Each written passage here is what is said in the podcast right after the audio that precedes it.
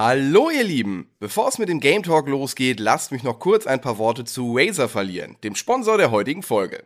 Den Gamern unter euch brauche ich ja sicherlich nicht mehr viel zu Razer zu erzählen. Immerhin ist die Marke seit Jahren nicht aus der Gaming-Szene wegzudenken. Und besonders ihre kabellose Produktfamilie rund um die Viper Ultimate, Black Shark V2 Pro oder Black Widow V3 Pro gehört zu den absoluten Favoriten unter Profi-E-Sportlern. Kein Wunder, immerhin sind die Geräte dreimal so schnell wie vergleichbares Equipment anderer Hersteller. Die Black Widow V3 Pro habe ich übrigens selbst zu Hause und was soll ich sagen? Besonders in Verbindung mit den mechanischen Switches ist das einfach nur ein geiles Spielgefühl. Ich meine, hört euch das mal an.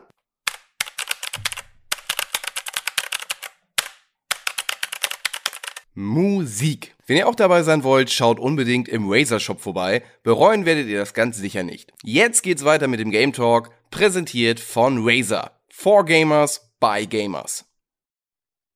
Wir reden heute im Game Talk über Age of Empires 4, über das neue No Man's Sky Update, über das neue Pokémon Remake oder die Remakes und Gregor hat noch ein bisschen Japano-Shit mitgebracht. Viel Spaß. Yes. Oh, moin, moin und herzlich willkommen hier zum Game Talk und ich darf an meiner Seite wieder, endlich, nach all den Wochen Gregor Katzios begrüßen. Hallo, lieber Gregor. Guten Tag, guten Tag der Kerl, der den Japano-Shit mitbringt. Aber ich habe noch ein bisschen anderes was gespielt. Genauso wie der gute Wirt, der ist auch wieder mit am Start. Letzte hey, Woche hat er hier schon die Stellung gehalten und er ist wieder hier mit dabei. Hallo. Mhm. Du, hast, du hast letzte Woche den Game Talk gemacht. Ich war unter anderem dabei, sagen wir mal so. Ich war Teilnehmer. Hast du gut genug gemacht? Dürfen wir noch eine Woche länger dranbleiben. Ja. So cool. Können wir schauen, ob es noch bis zur nächsten Woche hält. mal gucken. ja, wir kriegen immer eine einwöchige Verlängerung hier. So ist es. Ja. Wie früher bei Game One. Die Verhandlungen sind sehr hart, aber äh, bisher noch erfolgreich. Wir sind nicht mehr live. Das ist ja alles aufgezeichnet. Deswegen müssen wir uns benehmen und zusehen, dass wir möglichst wenig rausschneiden müssen. Für die Postproduktion wenig Arbeit machen. Ich dachte, das war der Vorteil, dass wir jetzt einfach loslassen können ja. und der Rest, äh, wir machen das in der Post. Und dann kommen die ganze Zeit die Jump Cuts. Oh ja, das, das ist cool. Dadurch wird man cool. Ja. Ne? Ja. Oh, Olli wird jetzt schon im Strahl kotzen. Na gut, liebe Leute, äh, wir haben ein paar Themen mitgebracht. Die, vorhin habe ich gerade schon ein bisschen was erzählt, aber wir haben heute einen, äh, eine kleine besondere Situation. Und zwar wird Wirt nur die erste Hälfte in dieser Sendung da sein. In der zweiten Hälfte wird uns der fantastische Simon hier nochmal beehren, der wieder richtig weirden Shit mitgebracht hat. Äh, Wirt hat mir ganz kurz erzählt, was er so mitbringen möchte, kannte kein einziges Spiel wieder. Ähm, Moment, Moment, Moment, Moment. Doch, das hast du mir am Telefon erzählt, das, was er mitbringt. Ja. Also ich dachte, du, ich dachte, du kennst, ich kenne die Spiele nicht. Nein, nee, er, du er kennt die Spiele nicht, die ah, du ja, kennst. Ah ja, gut, okay. Doppelte Verneinung. Ja, ja, ja, nein, nein, ja. Was ich damit sagen will, Simon wird gleich äh, auch hier sein und tolle Sachen mitbringen, aber wir konzentrieren uns erst einmal auf Gregor und Wirt. Ich möchte mit Wirt anfangen. Du hast Age of Empires 4 gespielt, ein, ein Spiel, das hier auf dem Sender eigentlich schon fast Tradition ist. Ich habe keine Ahnung davon. Bitte behelle mich, Wirt. Wie ist dieses Spiel und ähm, wie sind so deine Eindrücke? Age of Empires 4 ist ein Echtzeitstrategiespiel was im Game Pass ist. Das heißt, alle, die einen Game Pass haben, die können sich das Ding sofort holen. Ähm, ich bin jetzt nicht einer dieser Veteranen, die zum Beispiel bei Rage of Empires mitgespielt haben, aber ich gehöre natürlich auch zu den Leuten, die damals im Jahr 99, glaube ich, 98, 99 Age of Empires 2 gespielt haben.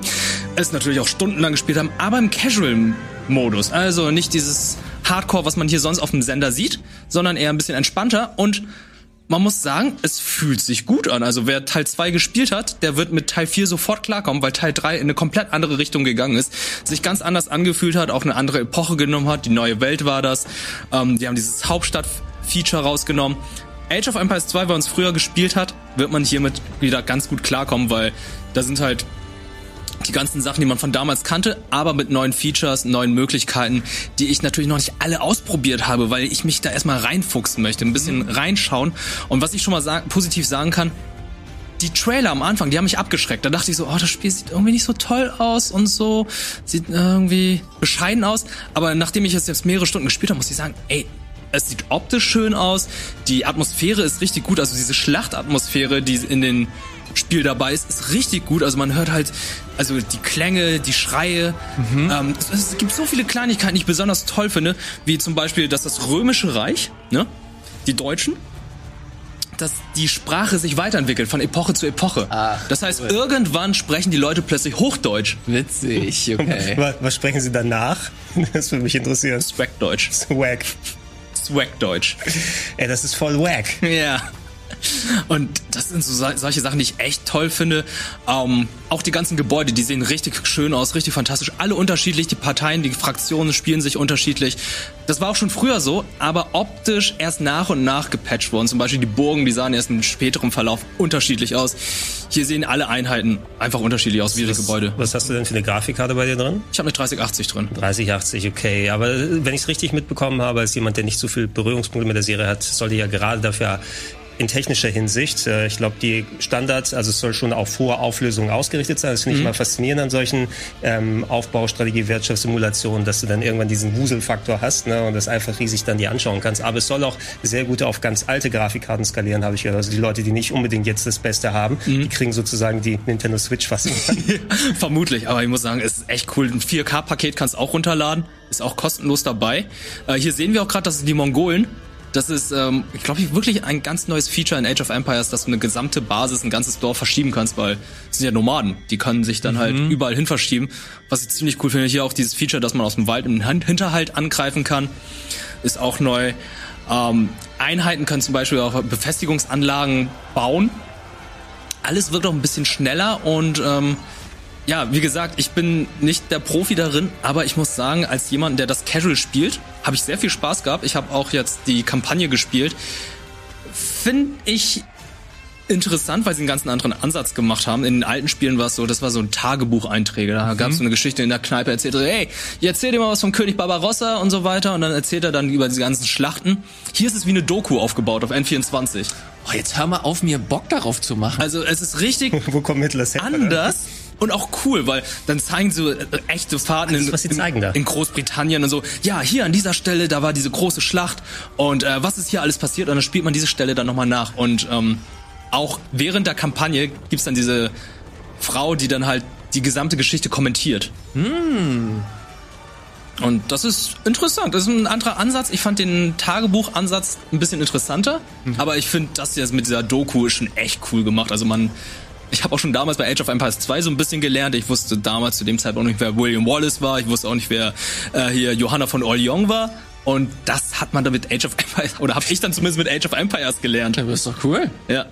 Ist das, ist das ein Titel, der dich äh, halbwegs interessiert, Gregor? Nee, überhaupt nicht.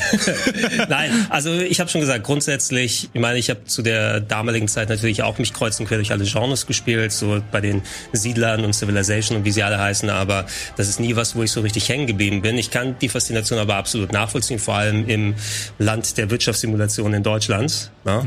Ähm, was ich hier nicht ganz so absehen kann, also du spielst alleine, schätze ich mal, mit Online-Anbindung, weil Multiplayer ist ja auch nochmal ein bisschen was anderes, ne? Was sie dann Also ganzen ich kann natürlich auch, also ähm, wie meinst du das? Also die Kampagne spielt man natürlich alleine. Ja, aber äh, gibt's da immer Always Online zum Beispiel, weil im Hintergrund muss äh, die Wolken müssen berechnet werden oder keine Ahnung. No, da habe ich gar nicht gecheckt. Das weiß ich nicht. Das kann ich nicht sagen. Ja, aber Multiplayer wäre nicht so unbedingt deins. Ne? Das kannst du auch alleine in Ruhe spielen. Das kann ich alleine in Ruhe spielen, damit habe ich auch meinen Spaß gehabt. Es gibt auch ähm, ein gutes Tutorial, das dann alles erklärt. Es gibt ähm, noch dieses, es heißt die Kunst des Krieges, da werden halt Challenges aufgestellt, die man halt in wenigen Minuten schaffen muss. Und dadurch lernt man das Spiel auch recht gut. Oh, shit, jetzt habe ich ein bisschen Bock drauf, ey. Und du siehst, ey, du, du musst einfach mal die Klänge dabei haben, wie die da noch herumschreien, die Schwerter aufeinander klatschen. Das klingt alles richtig gut. Aber gut, ich vergleiche das gerade mit einem Spiel, was vor 20 Jahren erschienen ist. Natürlich ist das hier gut. Aber merkst du, du hast ja ein bisschen so das alte Age of Empires 2 auch gespielt, ne? Mhm. Äh, findest du, dass das eine schöne Weiterentwicklung ist oder sieht das für, für mich mit einem ungeschulten Auge sieht das einfach aus wie so ein geiles ähm, 4K Texturpack? Ähm, würdest du sagen, dass Age of Empires 4 eine Weiterentwicklung ist oder haben sie halt hauptsächlich nur so an Details wie Optik und so weiter äh, Die haben es weiterentwickelt. Also da ist schon sehr viel dabei, was vorher nicht vorhanden war und auch sehr viele Komfortfunktionen, die sie dann jetzt hinzugefügt haben. Die Age of Empires über die Jahre durch Patches hinzugefügt haben, haben die jetzt schon ein fertigen Spiel, okay, aber die haben dann noch darüber hinaus gedacht, wie man das noch interessanter gestalten kann. Zum Beispiel war es halt so, dass wenn du früher alle Rohstoffe auf der Map aufgebraucht hast, dann war es ganz verzweifelt, musstest du irgendwie ganz verzweifelt irgendwie weitere Rohstoffe suchen oder du musstest halt in den Krieg ziehen. Du kannst es jetzt mittlerweile in die Länge ziehen, weil es dann solche neutralen Märkte gibt, wo du dann halt deine Karawanen dann hinschicken kannst und dadurch dann noch deine Ressourcen reinbekommst. Okay, sie haben es also auch am Design so ein bisschen ja gestreamlined. Ja, und auch zum Beispiel, es gibt ja diese Memes mit den Mönchen, die dann Leute bekehren. Und früher war es halt so, ein Mönch hat eine Einheit bekehrt. Mittlerweile ist es halt so, der Mönch muss eine Reliquie in der Hand haben und er geht dann zu, äh, der steht dann dort und alle ringsherum von ihm werden dann bekehrt. Also der kann dann Massen von Gruppen bekehren. Es gibt dann auch noch äh, verschiedene Arten, das Spiel zu gewinnen. Zum Beispiel, es gibt die Möglichkeit, den Gegner zu vernichten. Es gibt die Möglichkeit, ein Weltwunder zu bauen. Und es gibt mittlerweile auch solche drei Knotenpunkte, die man alle einnehmen muss. Und wenn man alle eingenommen hat, kann man auch dadurch gewinnen. Das hört sich schon fast so ein bisschen an wie Civilization, nur halt in Echtzeitstrategie. Ist ein bisschen witzig. Vasilius, ich kann verstehen, warum du da auch Bock bekommst. Hast du, hast du keine Sorge vor dem Zeitinvest? Ja, den das ist das bedeutet? Problem. Ich habe ähm, das einzige Strategiespiel, das mich halt so richtig äh, gefesselt hat, war Civilization und da habe ich, ich erinnere mich, wie ich halt Nächte durchgesuchtet habe und da nicht weggekommen bin. Das sind so, ja, das, also, wenn mich was gepackt hat, ich war eher tatsächlich bei diesen Management-Simulationen, so Bundesliga-Manager oder Eishockey-Manager ganz, ganz viel. Eishockey. Das ist geil. Ich habe den ES Weiß, was hat zu mehreren Meisterschaft- Meisterschaften geführt. Du hast irgendwas gesagt, was ich nicht verstehe, aber es waren Worte, die ich kennen sollte. Leider, aber ich, ich, ich kann die Faszination absolut nachvollziehen. Ich glaube, wenn ich mich heutzutage in irgendwas da reinversetzen könnte, wäre ich fast schon eher so in der ähm, so sowas wie so Harvest Moon, Stardew Valley, sowas in der Richtung. Mhm. Weil da, da muss ich erst mal denken, wenn ich Bock habe, ich will dieses Schokolatierspiel spielen, wenn es ah, rauskommt. genau das Oh, wollte ja. ich gerade Hast, raussuchen. ich weiß nicht, ob ihr das schon drüber gesprochen habt, Nee, aber nee, noch nicht. das war ja so ein so ein Ein-Personen-Projekt damals, äh, Stardew Valley. Ne, der, ähm, da gibt's auch die Geschichte in dem Jason Schreier Buch da auch nochmal, was das für eine schwere Geburt gewesen ist. Und nach dem Support von Stardew Valley wurde jetzt das neue Spiel des Entwicklers angekündigt, wobei ich weiß nicht mehr, ob das immer noch ein Ein-Personen-Projekt ist oder was sich ein bisschen Hilfe dazu geholt hat. Wie hieß das? Haunted Chocolatier oder so? Äh, Haunted Chocolatier, Okay. genau. Ähm, und es geht irgendwie um einen, ja, um einen Schokoladenfabrikanten.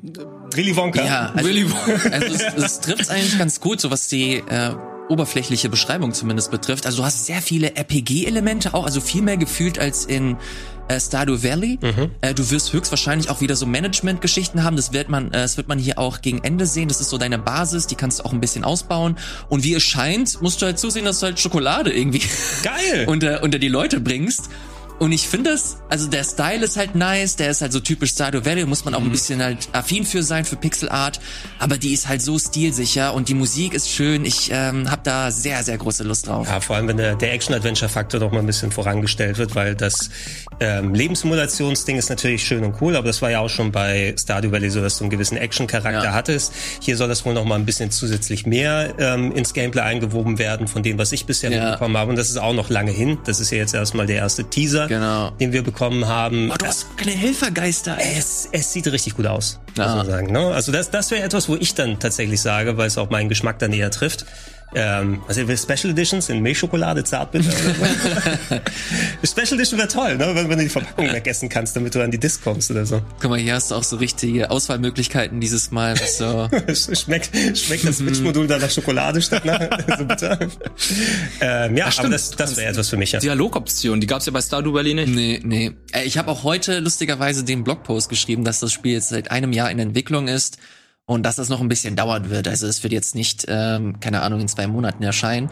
Aber ich bin da relativ zuversichtlich, weil wie du es gerade schon ausgeführt hast, Gregor, der äh, Entwickler dahinter, der Chefentwickler, der hat halt echt abgeliefert und hier gehe ich mal davon aus, dass er die Qualität zumindest halten wird. muss ja eben sagen, der hat's also richtig gemacht in der Hinsicht, der hat ja quasi den Platz schon komplett das Wasser abgegraben, weil äh, Ah, diese, diese ganze Kontroverse drumherum, okay, was ist noch Harvest Moon? Moment, das heißt jetzt Story of Seasons und Harvest Moon sind andere Spiele, weil die Marke rübergegangen ist, weil die sich konsequent einfach nie in den PC-Markt gewagt haben und auf einmal, boom, ne, ähm, hat's komplett quasi Harvest Moon und Story of Seasons das Wasser abgegraben. Das heißt ja maximal noch, obwohl da auch ohne Ende Zeug immer noch erscheint. Das kommt immer noch was. Das Doraemon hatten wir vor einiger Zeit. Äh, ja, natürlich ähm, so oder Rune Factory sind ja die die Action-RPG-igeren Varianten davon, aber Stardew Valley kannst du schwer dran vorbeikommen. Aber Also wenn, wenn du äh, affin für dieses Genre bist, dann äh, definitiv. Wenn du affin für Marvel bist, dann kommst du eigentlich nicht an Guardians of the Galaxy vorbei. Ich war der Meinung, lange zumindest, dass das Spiel wie, ich, wie, wie soll ich es nett formulieren? Dass es äh, ein bisschen egal ist, aber es scheint wohl eben nicht so zu Hast sein. du's hast du's gemessen an Marvel's Avengers von Square? Ja, so ein bisschen natürlich. Wie alle anderen. klar. Ja. Ähm, deswegen war ich sehr positiv überrascht, als die ersten äh, Kollegen zumindest erzählt haben, ey, das ist ganz cool. Und plötzlich redet auch das Internet darüber, dass es ganz geil ist. Ihr beide habt's gespielt. Ja. Äh, Gregor, wie ist so deine Meinung dazu? Ich habe es nicht so weit gespielt, hatten wir uns letzte Woche auch noch mal kurz drüber ausgetauscht. Das ist ja mittlerweile durchgespielt. Ich habe so die ersten zwei Stunden oder so gezockt. Ähm, ich war angenehm überrascht in der Hinsicht, weil ich auch natürlich so ein bisschen das Marvel's Avengers Schreckgespenst im Hinterkopf habe, wobei das per se kein schlechtes, schlechtes Spiel ist. Aber wir haben dann gemerkt, okay, Marvel's Avengers ist nicht ein Third-Person-Action-Adventure-Marke Mhm. Marvel Spider-Man oder so, äh, wo du dich richtig austoben kannst, sondern ein instanzbasierter Loot-Action-Loot-Action-Spiel, Mhm. wo das grundsätzliche Gameplay immer, also mir graut es, wenn ich in irgendein so ein Spiel da reinkomme und dann, okay, großes Areal, 500 Gegner stürmen auf einen ein und die haben 77 Energiebalken jeder. Und dann musst du immer wieder die gleiche Manöver machen, um die Sachen abzubauen. Immer die gleichen Gegner auch. Ähm, hier ist es zumindest tatsächlich ein Singleplayer-Action-Adventure. Du spielst auch nur Star-Lord. Du spielst so Star-Lord, ja. Ähm, hat einen coolen Style in der Hinsicht. Es orientiert sich ja eher an den Comic-Vorlagen. Also es sind zumindest keine Cosplayer, die du spielst, sondern es sind andere Interpretationen. Es ist eine Mischung tatsächlich. Eine Mischung aus Film und aus äh, Comicbüchern. Storymäßig sollen vor allem die Comicbücher aber eher dran sein, von wegen, was Ja. hier Thanos und Genau. Drax und so weiter angeht. Also genau. das, was ich mir von Experten haben sagen lasse. Ähm, es spielt sich, ähm, ja, erwartungsgemäß eigentlich ganz nett. Ich hatte in den ersten zwei Stunden ein bisschen Probleme, so ein Gefühl fürs Kämpfen zu bekommen. Ne, das Ballern hat sich irgendwie nicht ganz so gut angefühlt. Dann, ich hatte auch so ein bisschen den Eindruck, okay, jetzt komme ich wieder in Gebiete und kommen 500 Gegner und jetzt baller hier die Energieleisten runter. Aber es war nicht so ein äh, Wegreiben dann wie bei Marvel's Avengers, wo ich einfach dann nach, nach einiger Zeit keinen Bock hatte. Was mir persönlich, wo ich die Furcht habe, also ich will es noch weiter spielen, ich habe ein bisschen die Furcht, dass es anstrengend wird, weil die halten ja nicht die Schnauze. Ja. Die reden jede Sekunde, quatschen die untereinander, ist ja auch Sinn der Sache. Ne? Ähm, Hängt davon ab, wie lustig die Sachen sind, die sie sagen. Die sind schon lustig. Die sind Ähm, echt gut. Wenn ich mich hinsetzen kann und mich richtig darauf konzentriere und ich streame dabei, hoffe ich, funktioniert es ein bisschen besser, weil am Anfang war ich so, oh, jetzt habe ich wieder 15 Gags verpasst, schade.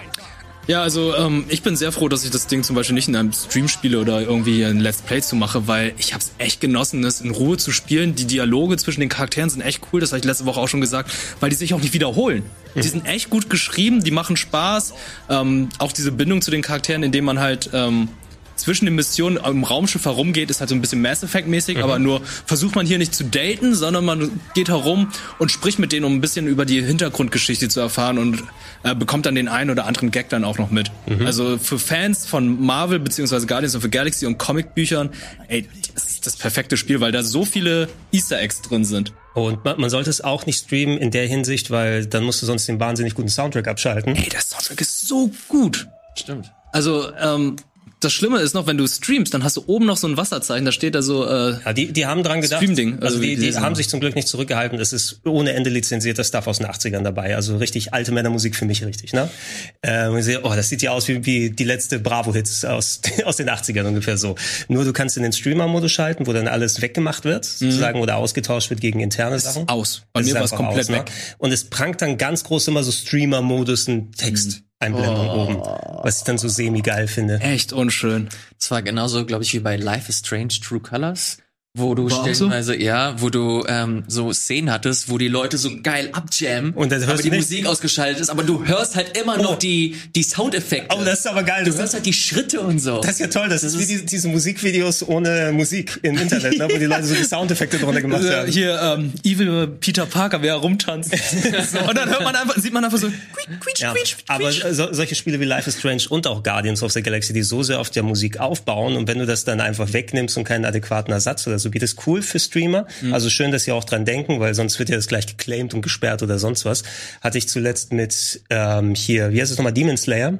Ja, no Yaiba hatten wir auch ein Problem hier. Ja, weil da irgendwie die wohl fünf Sekunden aus einem Ami Anime oder Mhm. so dann verwendet haben und schon, ich hatte ein Video dazu gemacht, instant gesperrt. Ja. Ne? Und denke ich, oh, was wir hab ich gemacht? Hatten wir letzte Woche mit dem Game Talk übrigens auch. Mhm. Da habt ihr Guardians of the Galaxy besprochen und genau der Teil wurde geclaimed. Ähm, das Problem war, ich als es gecaptured habe zwischen Ah, Deutsch und Englisch. Ich habe nicht mitbekommen, dass da im Hintergrund Musik lief.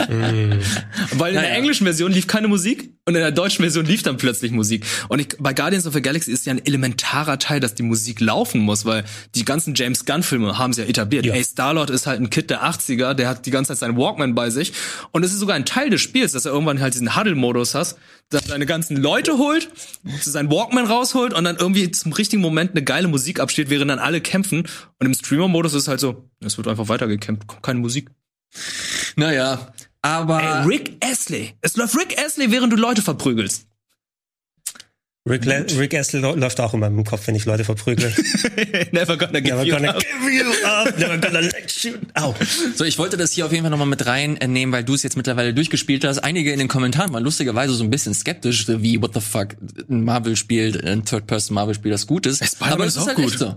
Es ist, Ist einfach so. Eidos Montreal war das diesmal, ne? ja. Also die beiden Deus Ex Sachen, Thief äh, und Shadow of the Tomb Raider, glaube ich, ist das letzte, was sie groß gemacht haben. Und du hast es gerade erwähnt, Sony mit äh, Spider-Man haben sie es auch schon vorgemacht. Es kommt halt einfach drauf an, äh, wie es entwickelt wird und äh, was für ein Konzept dahinter steckt. Singleplayer funktioniert, glaube ich, äh, nach wie vor ganz gut, wenn die Ressourcen stimmen. Von daher herzlichen Glückwunsch an Square Enix Montreal. Es wird, ähm, ja, ich glaube immer noch Eidos das Montreal, Square Eidos Enix. Montreal, Immer noch. Ähm, es wird interessant zu sehen sein, weil, wenn das Gefälle dann so weitergeht, dass den Leuten Guardians of the Galaxy gefällt und Marvels ähm, Avengers immer noch dann so sagen wir mal, eine Leute spielen es immer noch, finden es immer noch cool, warten auf die Spider-Man-Erweiterung für die Playstation, die immer noch nicht draußen ist. Ähm, hat sich am Ende das eine oder das andere mehr rentiert, ne? Weil sowas wie Marvel's, äh, Marvel's Avengers äh, wirft natürlich immer, auch wenn nicht so viel, aber wirft dann immer permanent Geld weiter ab. Ne? Darauf haben sie es ja ausgelegt, dieses loot-basierte Destiny-Ding. Immer wieder die gleichen Instanzen, nochmal diese Missionen machen und online. Und bei mir als Singleplayer-Spieler, dann beschäftige ich mich lieber den ein oder zwei Monate mit dem einen Game und danach behalte ich es wohlig in Erinnerung, Ja. wie die Spider-Man-Spiele von Sony und äh, bin dann interessiert, wenn das nächste kommt, aber vielleicht bin ich dann als Kunde weniger wert, weil ich weniger Geld fabriziere. Ne? So, äh, Wirt muss leider gleich gehen. Vorher möchte ich aber noch kurz einen Titel besprechen, äh, den ich hier mit Wirt auch noch mal ganz kurz äh, thematisieren will. Und zwar ist das das neue Pokémon. Ah, okay. Neu ist relativ, weil das eigentlich Remakes sind. Pokémon Diamant und Perl soll äh, im, am 19. November, glaube ich, für die, für die Nintendo Switch erscheinen. Hast Tag das wie noch nie? Battlefield. Ja, es stimmt. Lol. Ja. Strahlender Diamant, leuchtende Perle. Genau, war ich, ich DS, durfte, ne? Ja, der erste Ja. DS-Titel. Ja, ich durfte eine Preview mir anschauen. Also ich durfte es nicht spielen, es lief alles über Zoom. Da waren äh, auch einige PR-Leute der Pokémon Company aus London mit dabei und haben uns so ein bisschen durch das Spiel geführt. Fand ich insgesamt so die ganze Session so ein bisschen schade, weil die halt nicht so viel Neues gezeigt haben. Konnten uns ein bisschen Material zur Verfügung stellen, das ich euch hier äh, nochmal zeige.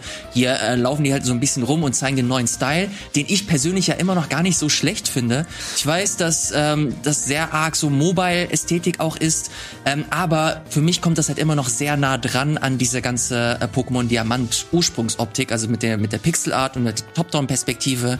Das ist für mich so eine gute so eine gute, ähm, ja, so ein guter Mittelweg einfach.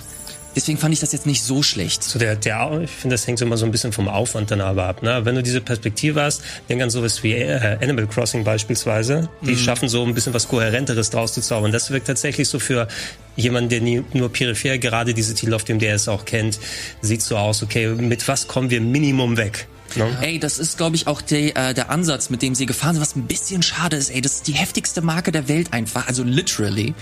Ähm, aber ein bisschen schade. Wir haben hier gerade dieses äh, Poke-Tag gesehen, da gehe ich gleich nochmal drauf ein. Das ist tatsächlich mal ganz interessant, weil das eine komplett äh, Neuerung ist. Äh, Die, und dieses Untergrundsystem, das gab es zwar auch schon in der Ursprungsversion. Du konntest quasi auf Knopfdruck, egal wo du bist, in dieses riesige Untergrundsystem gehen, dort äh, Fossile ausgraben, eine Geheimbasis bauen. Hier sehen wir diese, dieses Ausgrab-Konzept. Ähm, Konzept. Hier kannst du zum Beispiel, ja wie gesagt, äh, Fossile ausgraben, so bestimmte Steine, aber auch äh, bestimmte Statuen. Das sehen wir jetzt hier gleich, dieses Rechteck, das äh, bildet quasi so eine Art Statue ab. Das kannst du dann auf deiner oder in deiner Geheimbasis aufstellen. Und das hat dann spielerisch tatsächlich einen kleinen Effekt. Das sehen wir jetzt hier gleich nochmal. Das ist quasi deine Geheimbasis, die du im Untergrund aufgestellt hast. Und jetzt kannst du hier diese ähm, Genau, diese Statuen, die du gefunden hast, aufstellen. Und die haben spielerisch einen Kniff. Und zwar gibt es das allererste Mal, also jetzt exklusiv mit dieser Version, im Untergrund so bestimmte Bereiche, wo du äh, krasse Pokémon fangen kannst. Die gab es vorher nicht. Ähm, und diese Pokémon, also was für Pokémon da auftauchen, kannst du mit diesen Statuen beeinflussen. Das siehst du jetzt hier. Da geht man auf Statueneffekt und dann äh, kannst du zum Beispiel mit der Electek oder Elevoltec-Statue zusehen, dass mehr Elektro-Pokémon erscheinen und so wollen sie dir das ein bisschen leichter machen, interessantere Pokémon äh, zu fangen. Und das fand ich tatsächlich ganz interessant und ich habe auch gefragt, weil das in der damaligen Version so war, dass du so richtig geile Pokémon wie Arceus und hast du nicht gesehen, also legendäre mystische Pokémon, nur mit so einem ähm, Ticket dir kaufen konntest, wo du halt nochmal in äh, bestimmten physischen Events teilnehmen musstest. Und hier haben sie mir gesagt, dass sie wohl für das Endgame-Content ein paar Überraschungen vorbereitet haben. Also ich gehe davon aus, diese Pokémon, die man damals nie fangen konnte, kannst du jetzt hier erstmals, äh, erstmals auch dir zu Genüge führen. Und hier ist auch nochmal dieses Wettbewerbssystem, fand ich persönlich nie so wirklich interessant. Jetzt haben sie es auch noch mit reingenommen. Was ich ganz spannend finde hier ist, dass du jetzt das erste Mal so ähm, Cuteness-Wettbewerbe mit deinen Freunden machen kannst. Und dann sehe ich uns beide, wie wir zum Beispiel so Kawaii-Wettbewerbe machen und schauen, welche äh, wir, welcher Typ oder welche Typin die süßesten äh, Pokémon hat. Bin ich sehr, sehr gespannt drauf. Das hat dich Kawaii, angesprochen, oder? Kawaii Disney. Ja. Äh, wie, viel, wie viele Verkleidungen muss ich diesmal machen, wenn ihr spielt? ja. Gott, da werden ja, nicht, werden ja nicht weniger. Am besten war es auch irgendwie schon 25 oder Ja, so. es sind immer acht Arenaleiter. und dann noch die Top 4, der Rivale, Rivalin. Ähm, Das soll's, äh, das soll's tatsächlich schon äh, gewesen sein. Es ist äh, nicht unfassbar viel Neues dazu, so paar, ähm, paar Komfortfunktionen wie zum Beispiel auch diese VMs, dass dir die jetzt nicht, äh, dass du nicht so ein VM-Opfer haben musst und ein Pokémon quasi bestimmte Fähigkeiten beibringen musst und das immer wieder mitbringen musst, sondern das hast du jetzt alles über deine deinen Navigator. Du äh, klickst einmal Fliegen aus und dann kannst halt wirklich auch rumfliegen und so. okay, also Sachen, die sie auch bei Pokémon Let's Go Pikachu und Evoli dann. Genau, ja, sowas cool. äh, haben sie auch mit drin. Äh, die Musik ist halt echt geil. Das ist die beste Musik aller Pokémon-Spiele für mich, ist in Diamant und Perl. Ähm, da kann man sich auch drauf freuen, aber ansonsten äh, hat man nicht so viel Interessantes, Geiles gesehen. Das sparen sie sich hoffentlich auf, wenn das Spiel dann Ende November rauskommt. Oder für Arceus. Das ist ja noch ein bisschen weiter weg. Ja, Ende Januar. Wir haben doch schon fast Weihnachten. All you want is, all you want for Christmas läuft doch schon. Wirt, hast du noch irgendwas, äh, was du... Ach, Inscription haben wir ja noch. Inscription, aber das wurde letzte Woche auch schon sehr gut von Esther äh, erzählt Okay, dann gib mir mal, erklärt. dann gib mir mal so die Kurzfassung. Äh, ist eigentlich ein Kartenspiel, aber mit so einem Twist. Oder? Das bricht da so ein bisschen aus der Reihe und ähm, ja, man kann so ein bisschen herumlaufen, die Geheimnisse aufdecken und da ist irgendwas shady und das versucht man dann herauszufinden. Also man verliert zwar auch in dem Spiel, aber das ist Teil des Spiels. Und es ist ein sehr simples Kartenspiel. Ja, es ist easy to learn, aber super, super, super, super mega schwierig zu mastern. Man sieht halt diese Map da oben, da läuft man dann mit der Figur herum und hat dann die Möglichkeit, dadurch dann neue Karten zu bekommen oder neue Items. Ähm, wir sehen die da rechts, da ist halt so eine Eichhörnchenflasche und da sind noch andere Items. Da hast du zum Beispiel so eine Sache wie eine Schere. Du sagst ja so, ja, okay, ähm, diese Karte da von dir, die ist viel zu stark, ich schneide dir das einfach durch. Oh, der Style sieht auch so geil aus. Äh, kann ich nur empfehlen, war jetzt im Sale. Ich äh, hoffe, es ist immer noch im Sale. Und wenn nicht, dann kauft es euch trotzdem oder spielt erstmal die Demo. Das Ding hat mich komplett angesprochen und ich werde es definitiv weiterspielen. Genau, klein, äh, kurz zum Kontext, das ist der äh, Typ, der auch Pony Island entwickelt hat. Pony Island ist dafür bekannt, dass es so ein richtig äh, abgefucktes Metaspiel ist. Also stellenweise auch so ein bisschen mit deiner eigenen Wahrnehmung äh, spielt, äh, wie du auf dieses Spiel gerade blickst. Und dann auch äh, versucht, sich irgendwie Zugriff vielleicht auf deine Festplatte oder so äh, äh, zu verschaffen. Und ich glaube, Inscription geht so in eine ähnlichen Richtung, dass es sehr, sehr meta ist, äh, stellenweise auch so hier und da versucht, die vierte Wand zu brechen, weiß ich nicht. Ich gehe aber sehr stark davon aus, dass das der Fall sein wird. Wird man schon gleich am Anfang sehen. Also ich, das ist kein Spoiler, weil es wirklich in den ersten zwei Minuten ist, die Karten reden mit dir. Beziehungsweise wenige Karten reden mit dir. Wenn sie nicht mit mir reden, hast du dir das ausgedacht oder die reden nur mit dir? Nein, dann höre ich einfach auf das Herz der Karten und du nicht. Ah, ja. Yugi, rette mich. Also ich, ich habe auch Bock drauf, muss ich sagen, ein bisschen auf meine, wenn ich bei Kartenspielen immer ein paar Monate brauche, um mal ein neues dann zu zocken. Äh, ich habe aber auch noch dieses Voice of Cards ja jetzt auf Lager. Das äh, ist ja auch vor ein paar Tagen rausgekommen. Und äh, ihr hattet recht im Vorrein, sie, da ist doch Yoko Taro auch mit dran. Ja. Äh, von Square Enix, so ein Kartenspiel, was jetzt für verschiedene Plattformen rausgekommen ist. Voice of Cards, The Isle Dragon Roars. Da bin Habe ich- ich aber noch nicht spielen können. Bin ich relativ sicher, dass wir das in Zukunft auch nochmal hier im Game Talk äh, besprechen werden. Heute soll es das aber gewesen sein, zumindest für Wirt. Vielen Dank, dass du dabei warst. Wir verabschieden dich mit einem kurzen Superspot und sind dann gleich wieder zurück mit Gregor, mit Simon und mit ganz vielen anderen Themen. Bis gleich.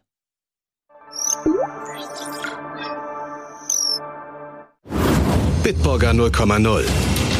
Isotonisch, vitaminhaltig und mit alkoholfreier Erfrischung. Bitburger 0,0. Immer ein Bit frischer.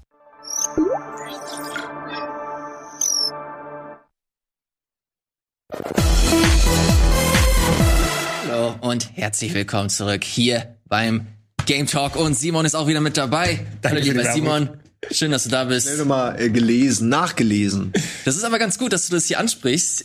Ich habe hier das ABC der Videospiele und das hat folgender No-Name geschrieben. Wer ist denn das? Den kenne ich gar nicht. Gregor- Hallo, ich war's. Gregor Katzius hat dieses Buch geschrieben, ist jetzt offiziell erhältlich. Wir haben vor ein paar Monaten äh, schon ein bisschen darüber gesprochen. Gregor, was ist das und was hast du hier gemacht? Gut, ich will nicht zu viel Zeit dann aufwenden vom, von Game Talk, weil wir haben ja noch über frische ist, zu sprechen. ey, das ist doch super cool. Ähm, ja, ich war ganz aufgeregt, bin immer, bin es immer noch da. Ein bisschen hier Buchstabe M gezeigt. Ähm, ja, ich habe mich vor einiger Zeit mal mit den äh, Kollegen bei Lappan unterhalten, mit denen wir den äh, Nerdquiz-Kalender machen.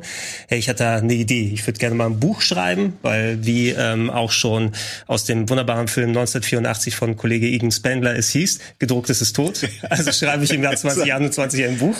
Er sagt das aber genug, das ist tot. Genau. Ohne, ohne aufzugucken. Ohne sie, will, aufzugucken. sie will nur flirten. Exakt. Ähm, ich habe mich dazu entschlossen, ich wollte dieses Projekt schon mal ein bisschen länger verwirklichen und ich wollte im Rahmen des Retro-Clubs ein Buch schreiben, ein bisschen über Retro-Games, weil ich selber auch äh, Konsument von vielen äh, Büchern mit Retro-Games bin. Da gibt es ja super viel, was in den letzten Jahren rausgekommen ist von Leuten, die dann Bildbände über Konsolen machen, sich über Shoot'em-Ups auslassen. Und das finde ich ganz cool als jemand, der aus dieser ganzen Zeitschriften- und Bücherära kommt, sowas so als Coffee-Table-Book zu haben. Nur am Sonntag hier rauszuholen, mal ein bisschen blättern, ein paar Bilder angucken, ein bisschen äh, drüber lesen. Und äh, ja, mein Vorschlag war es, weil ich über viele bunte Sachen schreiben wollte, quasi so einen Lexikon-Rahmen daraus zu machen. A wie Atari, C wie Commodore, Z wie Zelda und äh, anhand ein paar kleine Artikel zu schreiben, ein paar Infos, ähm, die ich schön auch layouten lassen wollte, was das Buch letzten Endes auch geworden ist. Ähm, und äh, vor allem, ich durfte mal wieder ich, wieder mach ich, schön. gleich. ich, ich will auf, ich warte die ganze Zeit, bis Gregor zum Punkt kommt. Du wolltest doch, ja okay, ja bitte. Wer schon immer wissen wollte, Oh. was Gregor über Pokémon erzählt und ob Annette hier auch eine Rolle spielt. Annette ist nicht drin. Spoiler. Vielleicht, sie doch drin. Äh, das könnt ihr euch hier alles äh, anschauen. Das ABC der Videospiele. Gregor hat da echt äh, super viel Herzblut reingesteckt und ich weiß, dass das sehr, sehr, sehr lange schon in Arbeit ist. Äh, du hast mir, glaube ich, schon vor, da haben wir noch oben gesessen in der Redaktion. Boah, das kann gut als du, sein. Ja, als ja. du mir das erste Mal davon erzählt hast. Äh, deswegen, es freut mich wirklich sehr für dich, Gregor. Und alle, die diese Sendung mögen, für die ist dieses Buch quasi Pflicht. Guckt es euch an. Es ist ein schönes Buch. Und als nächstes Buch kommt dann DEF. Das ist der nächste Band.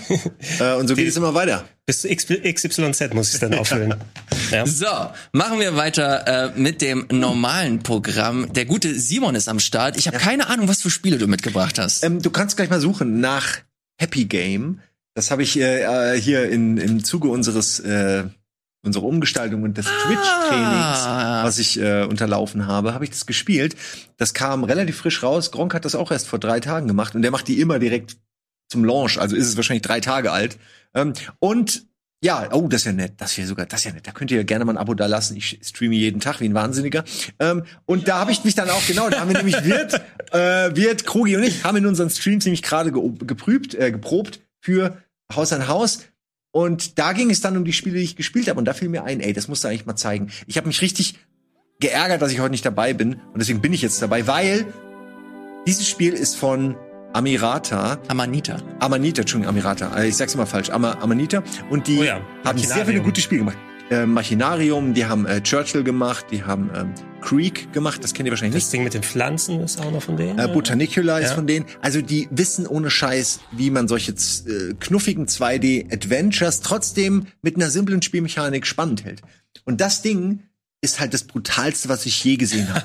es ist es ist auf so eine geile Art brutal, dass du auf der einen Seite, ich hatte Leute, die hatten keinen Bock mehr zuzugucken. Also es sind wirklich Leute aus dem Chat rausgegangen, weil sie gesagt haben, das verstört mich zu sehr. ist Und das, es, ist es das ist Happy Tree, verstörend. ist das Happy Tree Friends? So? Es ist vergleichbar mit Happy Tree Friends, aber bei Happy Tree Friends finde ich, geht ja alles nur darum, wie brutal es ist. Hier ist das halt Teil des Spiels, dass es sehr brutal ist, aber es ist ein geiles Rätselspiel. Es ist super sympathisch. Also diese Monster, die du da teilweise auf die gemeinste Art zerlegst, äh, du hilfst im Grunde einem kleinen Jungen in seinen Albträumen, äh, seine Monster zu bestehen. Und wirklich, das ist auf der einen Seite mega meta. Du kannst voll was interpretieren in jedes Bild, das alleine. Du fängst in so einer Außenwelt an, läufst aber in der Innenwelt rum und die wird immer kleiner und immer kleiner und kommst immer mehr in die Zentrale sozusagen. Und es ist alleine die Rätsel und die Art und diese Monster sind einem sowas von sympathisch manchmal. Äh, Es ist wirklich, mir taten die irgendwann leid. Mir tat irgendwann nur noch leid, die zum Beispiel musst du alle umbringen. Die musst du alle umbringen. Das ist deine Aufgabe. Und du wirst ständig verfolgt von Monstern. Und es ist wirklich auf eine Art, hat mich irgendwie gepackt auf eine Art wie die anderen. Äh, ich will den Namen nicht nochmal falsch sagen, wie heißt die? Amanita? Amanita. Äh, wie es andere Amanita-Spiele nicht geschafft haben. Also ich liebe die Reihen und so, aber das hat mich nochmal ganz besonders berührt. Äh, jeder, der mit diesem morbiden Kram etwas anfangen kann, der muss das spielen. Das ist wirklich meine Meinung. Der muss es spielen. Das hat eine geile Mucke. Alter, Teilweise kriegst du Gänsehaut, weil die Musik so gut ist. Und du hast, wie gesagt, Mitleid mit den Monstern. Das habe ich sonst ganz selten gehabt. Und es gibt ein Kapitel mit einem Hund. Ey, Oh oh. da war ich ab der Sekunde, als der Hund auftauchte, war ich mega pisst, weil ich dachte, alter Falter, wenn ihr jetzt irgendwas mit dem Hund macht, besuche ich euch. Und die, die, die, wirklich, die bis zum Ende halten die diese, das Damoklesschwert so quasi, ne? Es ist äh, echt gut gemacht, ist wirklich gut gemacht. Gibt es für PC, Mac und Nintendo Switch. Ähm, Ah, also kann man sich das. gut. Ja, für die Switch äh, würde ich mir das eventuell auch nochmal anschauen. Ich habe, wie hieß denn das allererste Spiel von denen nochmal? Das allererste. Der ist schon auf Machinarium war Nee, echt. das, Ja, ich glaube, da gibt's eins vorher noch, Ja? aber Das war auch wirklich nur, also kein einziges Wort, du musst es immer nur äh, klicken. Das waren, das sind alles mega abgefahrene Spiele und dieses Studio ist äh, super stilsicher darin, so ihren eigenen, so, so ihre eigene Atmosphäre zu setzen. Und ich glaube, hier gehen sie halt diesen Schritt weiter. Samu Rost. Samurai. Samuros! Oh, da habe ich ein, da habe ich ein Let's Play gemacht. Und Scheiß, da war eine Szene, wo du so äh, eine Band zusammenstellst und dann spielt diese Band aus verschiedenen seltsamen Tieren. Ey, und ich, ich wirklich, ich liebe diese Szene. Das ist eine meiner absoluten Top-Szenen. Ich habe da gesessen und mir sind fast die Tränen gekommen, weil es so schön ist. Ähm, ich weiß nicht, wie die das machen. Ich weiß wirklich nicht, wie sie es machen. Aber dieser Song, der hat mich echt berührt. Das weiß ich noch. Oh, schön. Sehr gut. Also die, die wissen echt, was sie machen. Das sind gute Leute. Wirklich unbesehen. Die habe ich ge geguckt, 25 Euro für die komplette Sammlung. ist wahrscheinlich der beste Preis, den man kriegen kann, weil du hast mindestens fünf gute Titel. Geil. Also wirklich, holt das. Simon, wir machen gleich äh, weiter mit dir. Gregor, ich will ganz kurz von dir nochmal ganz äh, gerne wissen. Es gibt ja jetzt seit letzter Woche die N64 ähm, Library eigentlich für die Nintendo Switch jetzt. Die kann man sich endlich angucken. Wir haben lange darüber dis äh, diskutiert, wir haben über den Preis gesprochen und so weiter und so fort. Jetzt können wir es endlich spielen. Ähm, du als äh, Retro Experte, du hast hier übrigens ein Buch geschrieben, kann man sich äh, kann man sich holen. Du hast dir das wahrscheinlich ist auch drin. Du hast dir das angeguckt. Äh, wie ist so deine Meinung? Ich habe ein bisschen vorab äh, mir was angesehen und gelesen und ich glaube, das Internet zumindest ist not amused. Es ist, ich kann verstehen den Unmut des Internets, vor allem weil die äh, Einstiegshürde so groß ist. Ne? Ich dachte auch, also ich habe persönlich kein Interesse daran, weil man die ganzen Spiele schon tausendfach anderswo gesehen hat. Es ist zwar cool, dass man sie jetzt auf der Switch nochmal zocken kann, Mega Drive als auch N64. Allerdings, ähm, ich dachte, okay, ich gucke aus Interesse halber da rein, holst dir einen Monat Nintendo Switch Online, ne, weil ich habe es normalerweise nicht, aber das kannst du nicht. Du kannst es nur machen, wenn du ein Jahresabo abschließt. Das bedeutet also, um da reinzuschauen, habe ich für 40 Euro mir ein Jahresabo dann dafür geholt. Da kriege ich auch umsonst den DLC von, äh, umsonst in Anführungsstrichen, von Animal Crossing, wenn er mal rauskommt. Ähm, und für das Gebotene, wenn man es sich nur wegen dieser zwei Services holt, äh, da sind ja auch nicht die Controller mit den Begriffen, für die musst du ja auch nochmal 50 Euro extra latzen, wenn du nicht die Standard-Controller benutzen willst. Ähm, der Mega Drive Emulator ist sehr gut. Ne? Gibt es eine schöne Auswahl von 14 Titeln, glaube ich, die auch ähm, gut funktionieren. Gibt ein paar schöne Filter. Du kannst das Spiel zurückspulen, wenn du irgendwo mal verlierst. Du kannst Quick Saves machen ähm, und so weiter. Also sehr solide Emulation mit den Mega Drive Sachen kann man sich nicht beschweren. Nur, dass es zum größten Teil fast nur Titel sind, die man tausendwo andersfach gesehen hat. Beim N64 einerseits eine recht geringe Anzahl an Spielen. Es sind so knapp zehn mit Ja. dabei. Ähm, und die Emulation ist auch nicht die allerbeste. Also das, es fehlt zum Beispiel, du hast gar, gar keine, äh, keinerlei Filteroptionen da. Ähm, musst also immer die äh, kalten alten Polygone dir da angucken. Du kannst nicht die Zurückspulfunktion benutzen. Es scheint wohl an, äh, noch, ähm, also das kann ich immer so ein bisschen schwierig beurteilen, weil da muss man den Vergleich haben mit dem Röhrenfernseher, aber es soll noch extra Delay mit drin sein in der Emulation, dass manche Spiele sich dann nicht mehr so präzise steuern lassen. Die Online-Einbindung für den Multiplayer muss man aber auch dann, dann musst du auch Leute kennen, die auch dieses Abo haben und eine Nintendo Switch und die Sachen parallel spielen. Du kannst also nicht random gegen andere Leute zocken, sondern nur auf deiner Freundesliste. Die Online-Funktion ist anscheinend auch noch nicht ganz so ausgereift und es soll wohl Emulationsprobleme geben, dass manche der Spiele nicht korrekt abgebildet werden. Da gab es ein paar Beispiele aus Zelda, Ocarina of Die Time. habe ich auch hier rausgesucht. Ja, eins, eins ist aber, das ist nicht ganz, ich weiß nicht, ob das, eins von denen ist nicht ganz richtig, glaube ich, von diesen Vergleichen da. Okay, auf jeden Fall, dieser Tweet äh, sagt folgendes, N4, äh, er stellt gegenüber N64 Wii Virtual Console und Switch, das ist die N64-Version, hier ist das Wasser mit dem Nebel eigentlich ganz gut abgebildet. Das ist die Wii Virtual Console, hier ist es schon ein bisschen ähm, er nimmt das schon ein bisschen ab, was so den Nebel angeht und das soll die Switch-Emulation sein. Ja. Wobei Wo- ich glaube, der mittlere Shot ist auch falsch. Irgendwas hatte ich gehört, Ja? dass gerade dieser Tweet nicht ganz akkurat sein soll. Okay. Ähm, äh, unabhängig davon aber, es sind wohl doch schon Di- Diskrepanzen da. Ne? Und ähm, dass manchmal Nebel nicht dargestellt wird, Wassertexturen so ein bisschen anders sind. Das Ja. soll wohl auch auf der Wii U Virtual Console schon gewesen sein. Hier gibt's noch ein Beispiel. Ah, das ist der, der, Ah, hier ein Online-Beispiel, zum äh, Online-Beispiel zum Beispiel. Ne? Ah. Weiß nicht, wo dann natürlich die ganzen Leute sind, die miteinander spielen. Das Coole, dass du solche Multiplayer-Geschichten, die normal lokal gewesen sind, tatsächlich online machen kannst. Aber du hast immer Stocker und Haker da drin und Ja, das ist ja furchtbar schade eigentlich, ne? Weil ich meine, wenn man sich den Kram holt, dann noch eigentlich nur, damit er einmal cool läuft und man keine Probleme hat. Ja, Wie schwer kann es denn sein, so ein Spiel umzusetzen? Wenn es auf jedem Emulator läuft eigentlich. Was, was du maximal sagen kannst, die Emulation ist mittlerweile gerade beim N64 relativ ausgereift. Also es ist nicht perfekt, perfekt, aber es gibt ja diese ganzen Emulatoren schon seit 25, fast 30 Jahren mittlerweile. Also seitdem die Konsole draußen ist, ähm, gab schon emulierte Versionen so kurze Zeit danach.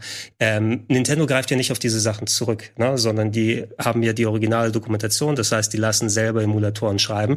Eventuell sind deren N64-Sachen für die Switch noch nicht ganz so ausgereift wie die alten Sachen, die sie hatten. Das ist eine gute Erklärung, aber es ist ja irgendwie komisch, dass man dann nicht kooperiert irgendwie. Aber ich kann es auch verstehen, ist nur komisch, oder?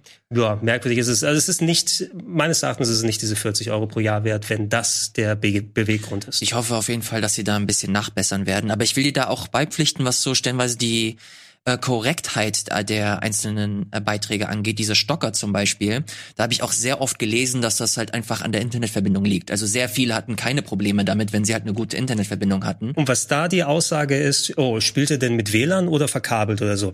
Ja. die Switch hat von Haus aus keinen Netzwerkanschluss. Das heißt, wenn du nicht mit WLAN spielen möchtest, musst du dir USB auf Netzwerkadapter kaufen. Ich weiß noch nicht, ob es offiziell einen von Nintendo gibt. Mittlerweile, mittlerweile gibt's ja das äh, OLED-Dock. Ja, und da haben sie ein Netzwerk. hat. Ja, also muss ich mir eine komplett neue OLED-Switch holen, die überall ausverkauft ist, damit ich da gleich so Oder du holst dir nur den Dock, der ist ja auch separat, aber das sollte nicht das, äh, die Lösung des Problems Ja, sein. aber ich meine, wenn, willst. der Großteil der Konsole, die du auf dem Markt hast, keine Standard-Kabelanbindung dann macht, ne, dann musst du damit rechnen, dass so ziemlich 99 Prozent mit WLAN da reingehen und dann muss es damit auch funktionieren. Oder bei sowas habe ich keinen Bock, dann online zu spielen, wenn es die ganze Zeit stockt.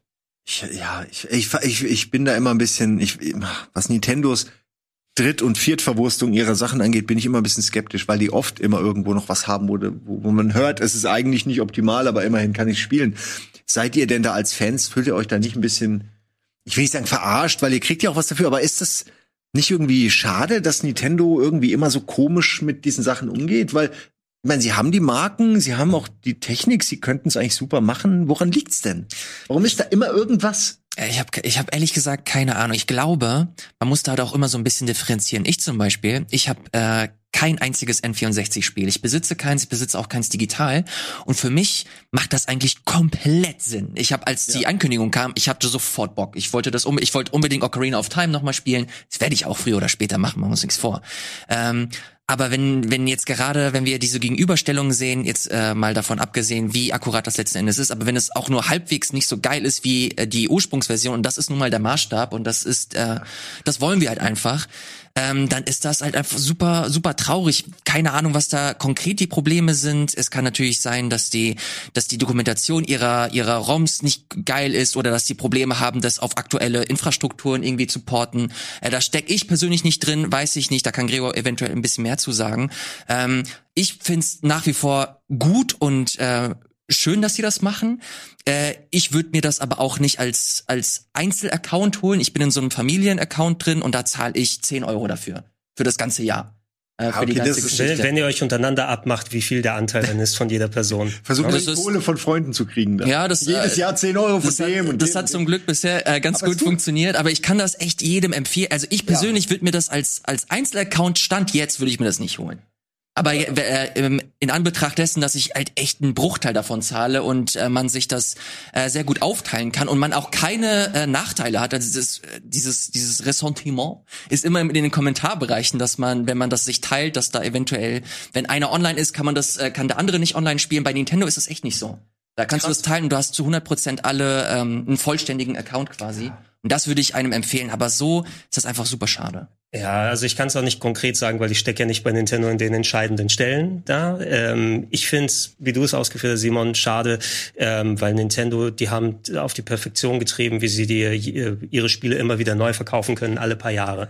ja, weil wenn ich schon, also ich fand schon Mitte der 2000er auf der Wii schon eigentlich zu teuer, dass ich acht bis zehn Euro für ein Super Nintendo-Spiel ausgeben muss, aber immerhin konntest du das endlich und auf der Wii dann alle spielen. Und anders als jetzt, wenn ich mir ein Steam-Game gekauft habe und das heute noch erhältlich ist, wer weiß, wie es in zehn Jahren ist. Vielleicht geht Valve ja pleite, keine Ahnung.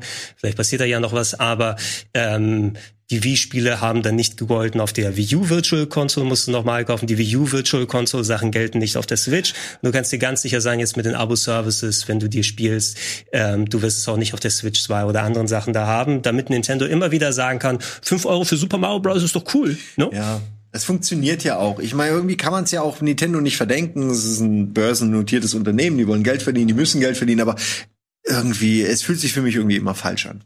Ich, ich ich finde, man sollte es ein Jahr lang mal nicht machen und nicht unterstützen, damit die mal merken, was sie da eigentlich machen.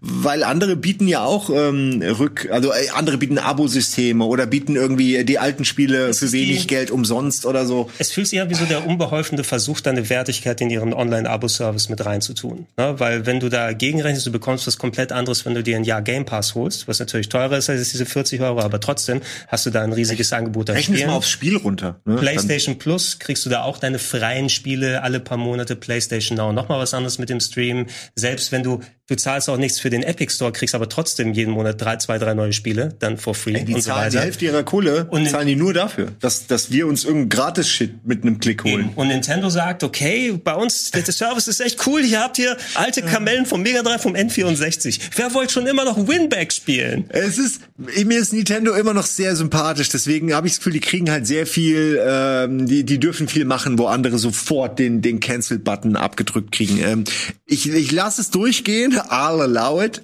Äh, aber ich, ich persönlich würde es nicht kaufen. Ich würde es wirklich nicht kaufen. Ja, also selbst diese äh, Mario Collection, die jetzt letztes Jahr, war das letztes Jahr, mhm. als sie rausgekommen ist, hier Mario 64, Sunshine und Galaxy auch nochmal für 60 Tacken für die Switch zu verkaufen. Vollpreis, limitiert auf ein halbes Jahr, dass du es nicht mehr kaufen kannst seitdem. Ja, auch, aber, aber, auch die Aussage, ich war, keine Ahnung, am Wochenende war ich in einem großen Elektronikmarkt, ja, da no? waren die stapelweise noch da. Das, das weißt du jetzt anderthalb Jahre oder ein Jahr danach, nachdem es rausgekommen ist. ja, hat, hat trotzdem Rekord-Einspielergebnisse dann ja? verursacht für Nintendo, dass alle sich wie blöde die Dinge gekauft haben. Genau wie das ähm, Mario Game Watch. Ja. Ganz kurz, nur ich muss nur drüber. Also sie hat sich mega verkauft. Sie haben gesagt, es hält ein halbes Jahr. Mhm. Es hält anderthalb Jahre. Also wo ist der Fehler? Die haben einfach mehr also, rausgekackt, als sie gesagt es haben, sind, oder? Es sind doch Retail-Sachen erhältlich, dass du es noch irgendwo kaufen Digital kannst. Nicht mehr. Digital kannst du es nicht mehr kaufen. Das, das ist ja, das ist ja verkehrte Welt eigentlich, ne?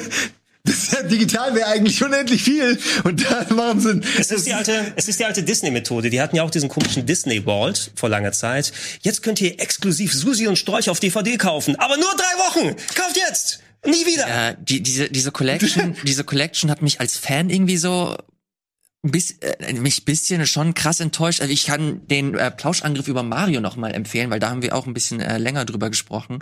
Ich fand das halt schlimm, dass absolut nichts dazu gemacht wurde. Also selbst so ein klein 30-minütiges Video über wie stell, wie setzen die die Entwickler nochmal hin und sprechen über den den Entwicklungsprozess. Oder so ein bisschen noch mehr so Commentary oder ein bisschen Artworks oder so.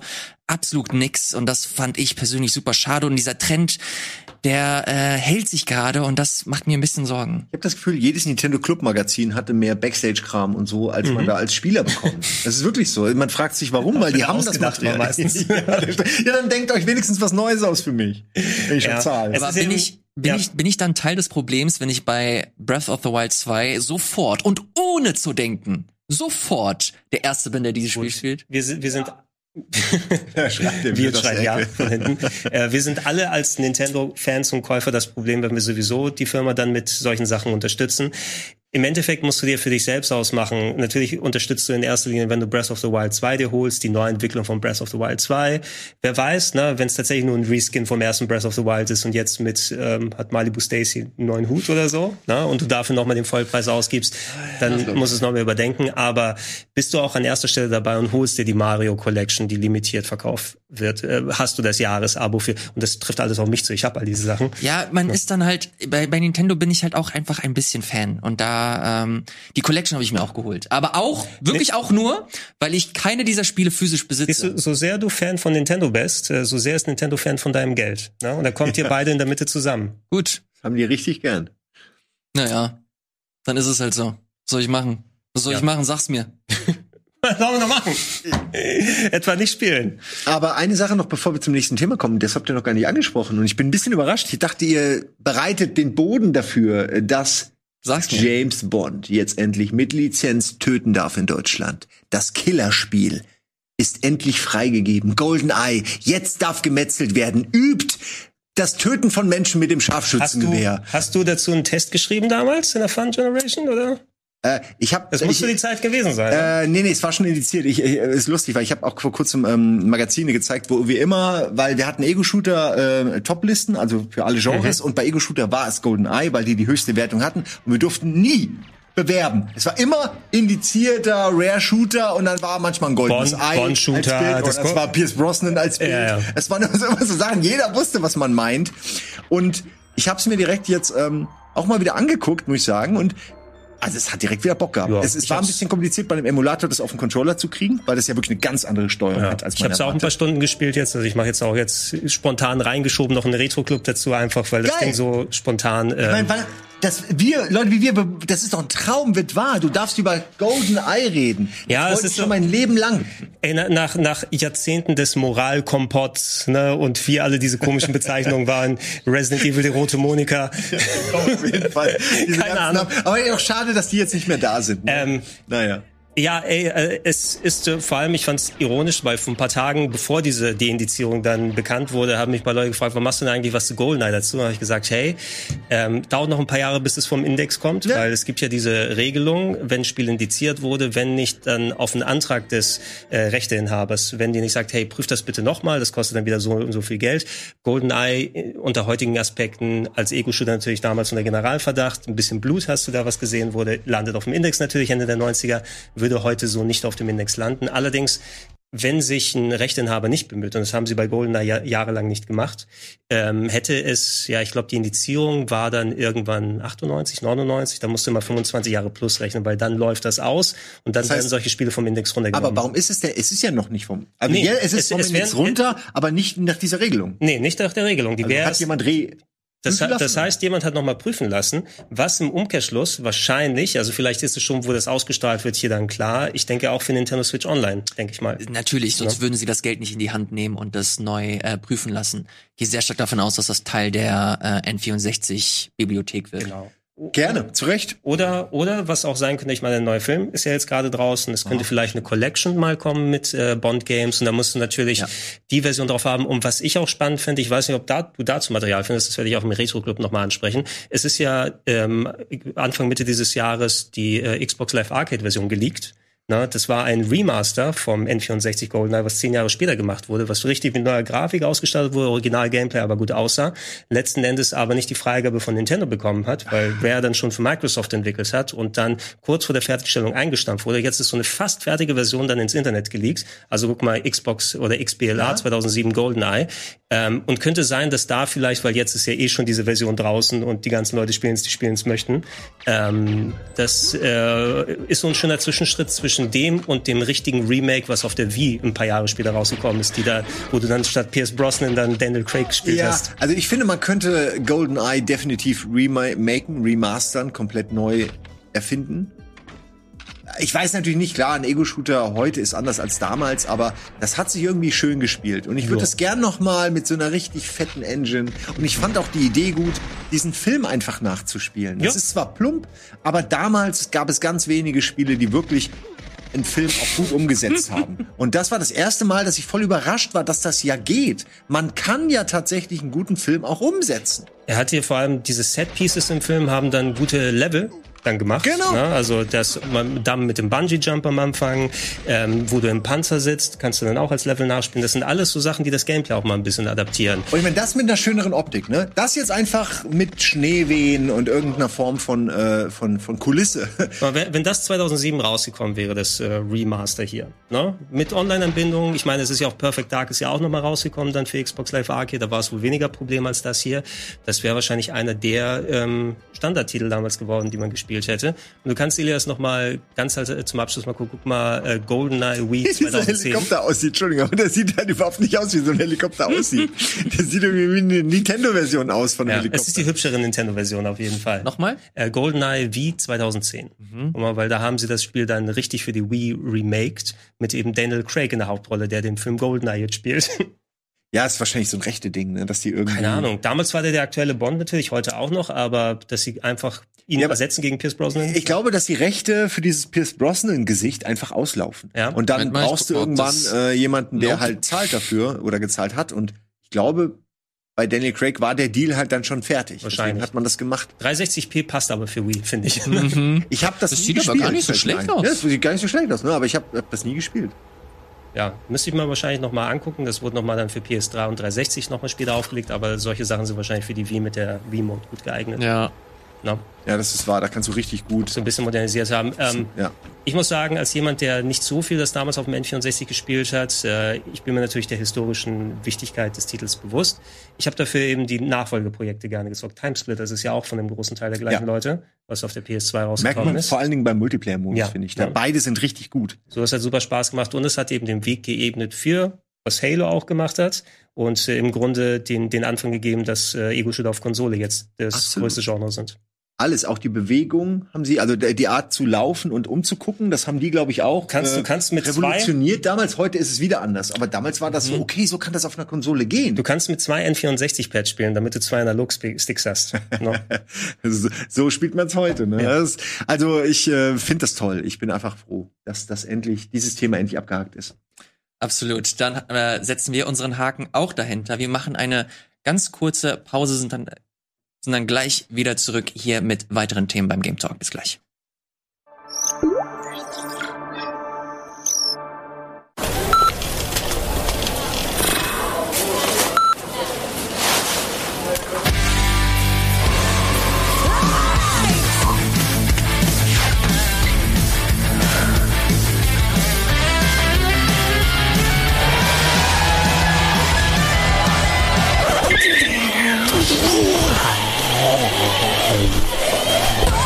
Den Rock in dir. Radio Bob, Deutschlands Rockradio.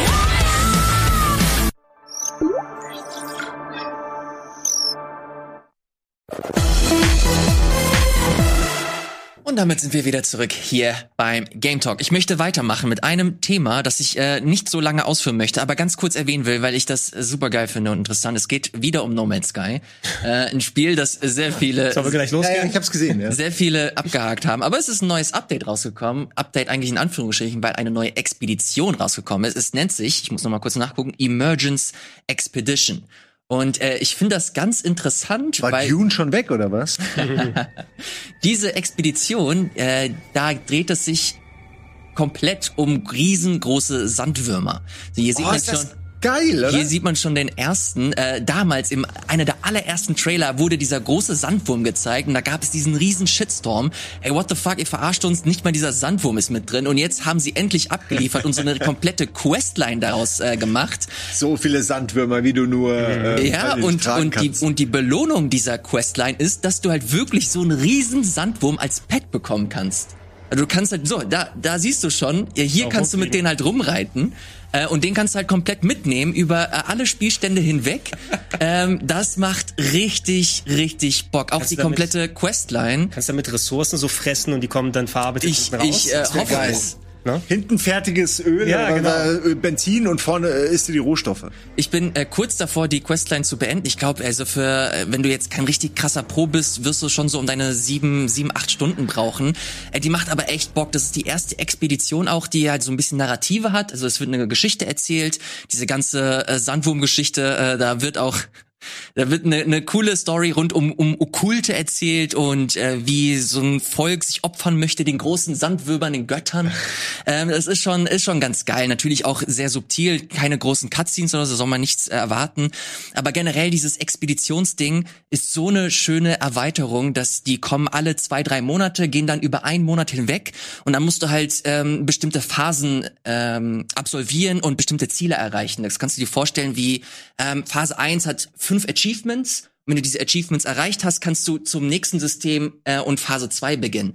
Und dann diese Phasen, da, da gibt es immer so Rendezvous-Points und dann triffst du ganz viele andere Leute, die auch diese Expedition gerade spielen. Das ist so richtig dieses Gefühl, was sie dir vor Ja. fünf, sechs Jahren grad- vermitteln wollten. Als du gesagt hast, man trifft Leute, dachte ich, das ist aber neu. Ja, das, das, No haben sie, Sky. das haben sie jetzt endlich geschafft. Die gibt es jetzt schon ein bisschen länger, diese Expedition, aber diese Sandwurm-Geschichte gibt es erst seit, äh, seit einer Woche oder zwei. Ähm, kann ich echt jedem empfehlen. Die haben auch, ich muss kurz nachgucken, äh, ein anderes Update vor kurzem abgeliefert. Die Frachtermission habe ich sie hier genannt. Ähm, da kannst du, da gibt mittlerweile kannst du äh, in No Man's Sky auch so riesige Luftfrachter haben.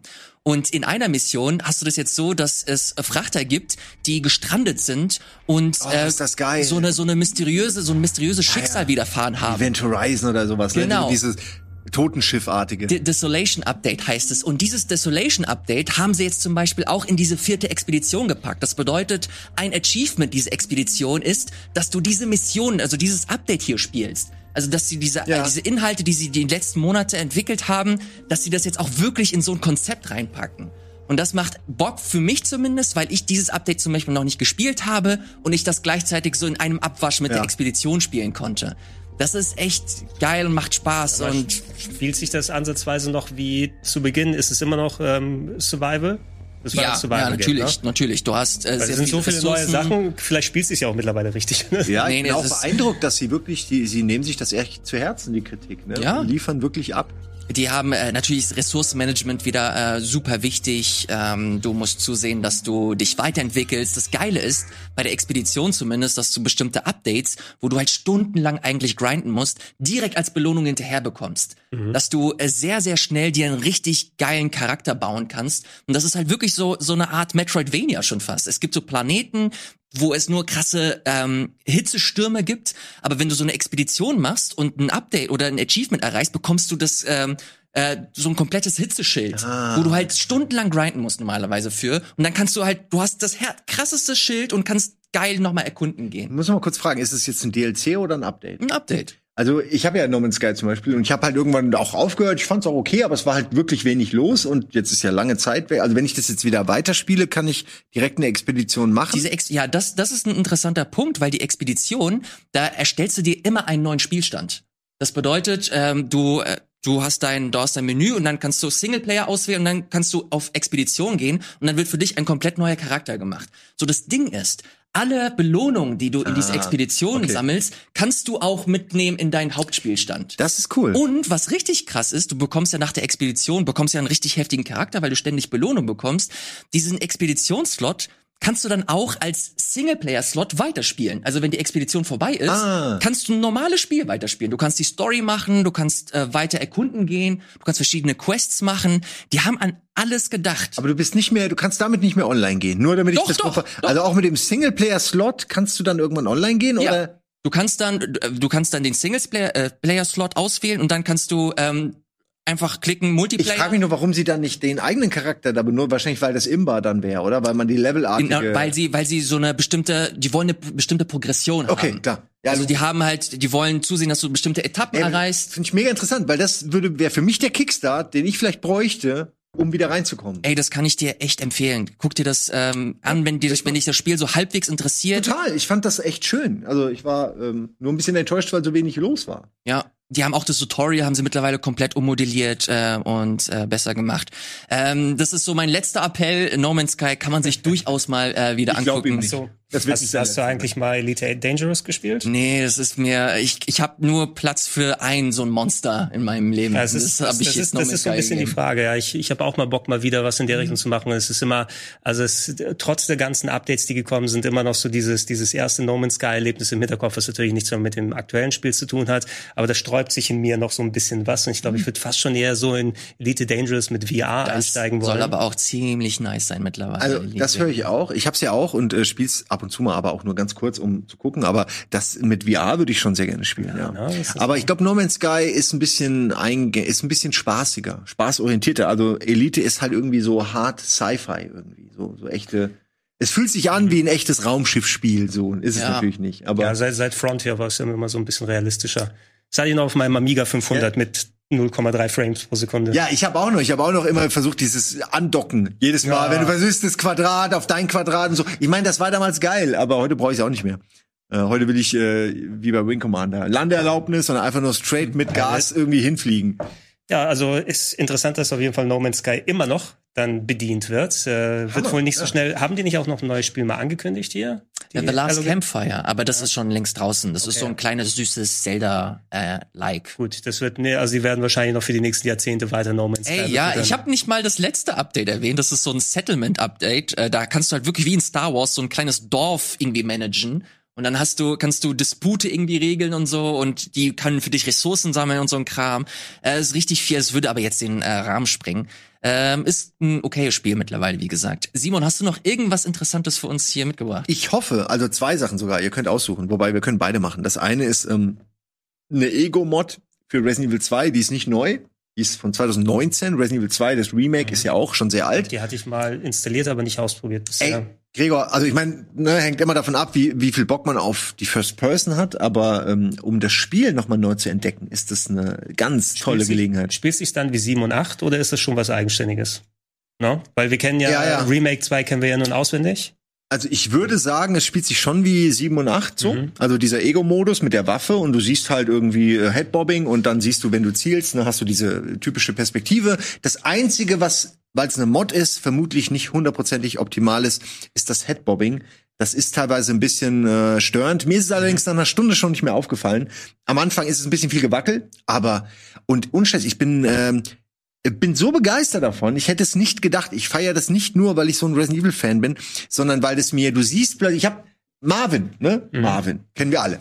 Äh, da hängen ja Zettel mit dem an der Wand. Ja. Also so ähm, hier bei, ja, da jetzt nicht genau, da hängt eher Gehirn an der Wand, aber die habe ich noch gar nicht gesehen im Originalspiel, weil die in Kamerapositionen sind, wo ich einfach nicht drauf geachtet habe. Und Jetzt spielst du es aus der Ego, siehst es natürlich überall dann so diese äh, hier Officer of the Month, Marvin irgendwas und äh, es sind so diese es ist jetzt nicht als ob da ständig neuer Shit passiert, aber das ist schon originell plötzlich Dinge zu sehen aus einer Perspektive, die man vorher nicht gesehen hat und das sieht hier jetzt, also bei mir läuft super flüssig, muss ich dazu sagen. Das sieht hier okay aus, ruckelt ein bisschen, aber es läuft echt gut. Und naja, du siehst es ja. Plötzlich kannst du richtig abgefahren zielen. Es geht natürlich im Original auch, aber hier ist es noch, wenn du näher dran bist, einfach noch ein bisschen genauer, vor allen Dingen, wenn du mit der Maus spielst. Und irgendwie hat mir das Spiel jetzt so Bock gemacht, dass ich es direkt noch mal durchspiele Mhm. und habe da auch direkt die ersten zweieinhalb Stunden abgeliefert und es ist einfach, also es ist wie ein neues Spiel. Du weißt zwar, wo alles ist, aber es hätte auch rauskommen können als neuer Titel, jetzt mit Ego-Perspektive. Ich hätte es gekauft, ich würde es hier genauso feiern Alter, nee. und ich hätte dafür auch 30 Euro Ja. bezahlt oder so. Gut, das passiert immer, Elias, an dieser Stelle. Da musst du gucken, dass die Zombies nicht in der Nähe sind, wenn du die Bücherregale verschiebst. Und das, das aber, du, du gehst jetzt in den Raum rein, du hast ja einen völlig anderen Blick so ein bisschen. Ne? Zum einen steht keine Person mitten im Bild, die deinen Weg versperrt und du hast auch nicht dieses eingeschränkte Sichtfeld. Du kannst einfach genau gucken, okay, da steht jemand und dann diese geilen Kopfhörereffekte, äh, 3D-Effekte, ne? wenn du halt jemanden da grunzen hörst, das ist einfach nicht zu vermitteln, wenn du eine Person spielst, mehr oder weniger, die du noch siehst. Das hast du auch, aber es fühlt sich einfach noch mal krasser an, wenn du es direkt aus der Ego-Perspektive hörst es ist klingt blöd, weil eigentlich hast du alles, was ich gerade beschrieben habe, auch aus der Third Person. Aber die Diskussion allein um Cyberpunk zeigt ja, dass da schon ein Unterschied scheinbar auch besteht zwischen den beiden Ja, Positionen. du siehst du, ma manche Und das Games, ist Hammer einfach. sowas kann man auch gerne im Nachhinein, wenn das Spiel nicht darauf ausgeredet ist, wenn die Entwickler das nachliefern können. Du hast das gleiche Erlebnis mit Evil Within 2 gehabt, was ja, Ja, auch dann das meine ich. Entschuldigung, du wolltest gerade Ja, erzählen. ja, aber ich, Nur, wollte- ich wollte, das das hat ja genau das. offiziell den Modus danach Ja. bekommen und Ich- auf einmal wird es auch ein anderes Spiel. Und ich habe ich habe erst ich habe es nicht gespielt, als es normal mit der Third Person rauskam. Ich habe es jetzt gespielt mit der Ego und ich war äh, wie weggeblasen. Auch wenn Leute gesagt haben, ja, das spielt man an der Stelle eigentlich anders, weil du siehst aus der ne, also man spielt es anders, aber es war ein ganz tolles Erlebnis und ich will mehr solche Spiele aus der Ego-Perspektive. Ich will sie eigentlich alle. Ich mag auch die Third, aber ich habe gerne eine Abwechslung. Halt ich der- möchte gern beides. Der Unterschied ist es, auch wenn Resident Evil 7 und 8 natürlich auch so was geliefert haben, es gibt sau viel aus dem Ego-Perspektive-Horror-Bereich im PC. Wahrscheinlich hast du den Großteil eh gespielt, Ja. aber ultra low budget verglichen. Ne? Genau, Hier, hier hast du es. eben ein hochpoliertes Horror-Game aus der Ego-Perspektive, was du sehr selten bekommst. Und ich meine, es ist natürlich, ich sage jetzt nicht, das Spiel ist besser in der Ego-Perspektive, aber es, es spielt sich einfach noch mal neu und frisch. Und das Interessante ist eben wirklich, wenn man sich da so gut auskennt wie wir, ey, das ist einfach wie nach Hause kommen. Du denkst, so, ah, okay, ja, kann ich jetzt da lang, ja, okay. Aber du siehst es diesmal eben irgendwie frontaler.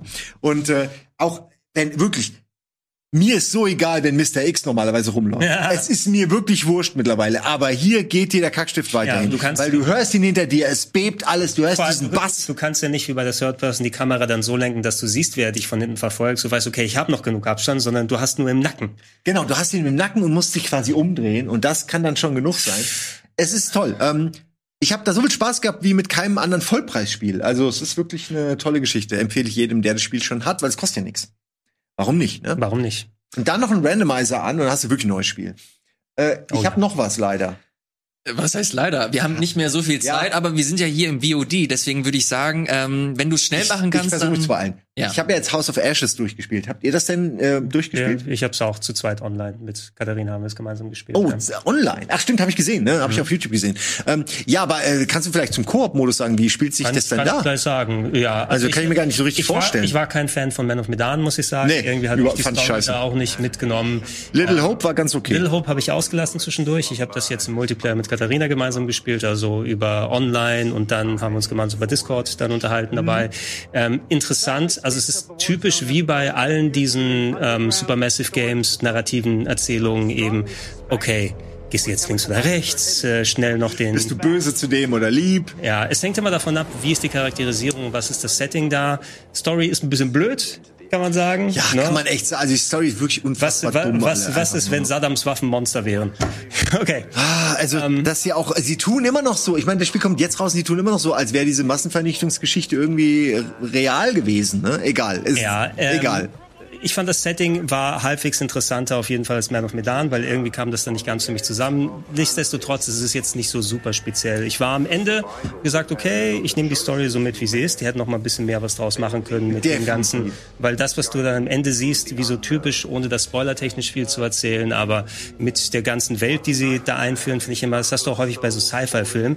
So, okay, in den letzten zehn Minuten wird klar, das ist jetzt hier los, aber wir haben keine Zeit, wir müssen schnell los, alles explodiert. Ah! Das ist das Komische. Äh, der- Ich finde auch, genau was du sagst. Der erste Akt, mega langweilig. Der zweite fängt dann langsam an.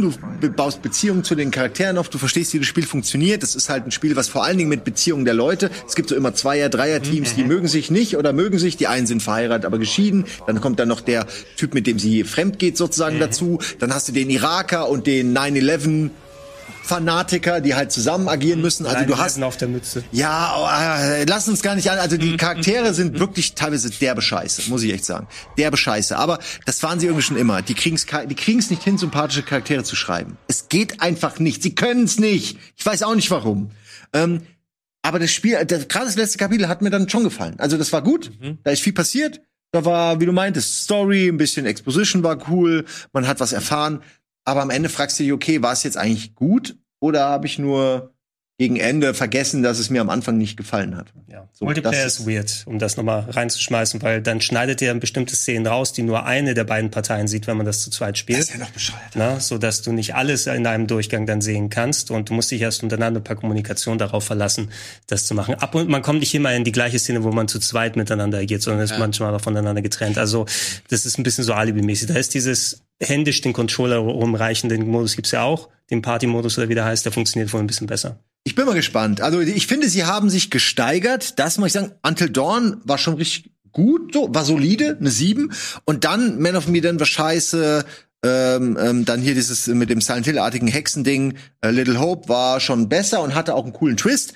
Und jetzt, finde ich, haben sie eine Formel gefunden, die ganz gut funktioniert. Aber sie haben das Pacing nicht drauf. Und jetzt kommt ja der vierte Teil dieser äh, Sammlung. Der wird dann ja so ein, so ein Serienkiller, der sich der Polizei stellt. Das, das Holmes Haus. Ja, ich muss sagen, der Trailer dazu ist ziemlich geil, weil die Polizei interviewt quasi eine animatronische Leiche, die halt ihnen die, die Geschichte erzählt. Ist irgendwie ziemlich cool die Idee, aber mehr weiß ich nicht. Also ich bin mal gespannt, ich werde es trotzdem noch spielen, aber ich bin mit denen so ein bisschen durch mit dieser Reihe, weil das ist mir einfach wirklich die, die allerdümmste, plumpeste Filmspielunterhaltung, die man nur haben kann. Also, ich weiß nicht. Braucht man eigentlich nicht. Wenn man äh, Simon dabei begleiten möchte, das könnt ihr sehr gerne machen. Äh, checkt einfach seinen Stream ab. Wenn ihr schon dabei seid, checkt den Stream von allen anderen, Viet, Krogi, Mara, äh, Eddie. Äh, Du, was denn mit dir? äh, und hier, checkt mal das Buch von äh, Gregor ab. Du das, du das. Und check mal die Videoreihe von Ilias. Ach nee, das ist Quatsch. Das ist ja Unsinn. so, Das ist jetzt aber zu viel Werbung. So, danke euch, äh, macht's gut und bis zum nächsten Mal hier beim Game Talk. Ciao. Tschüss.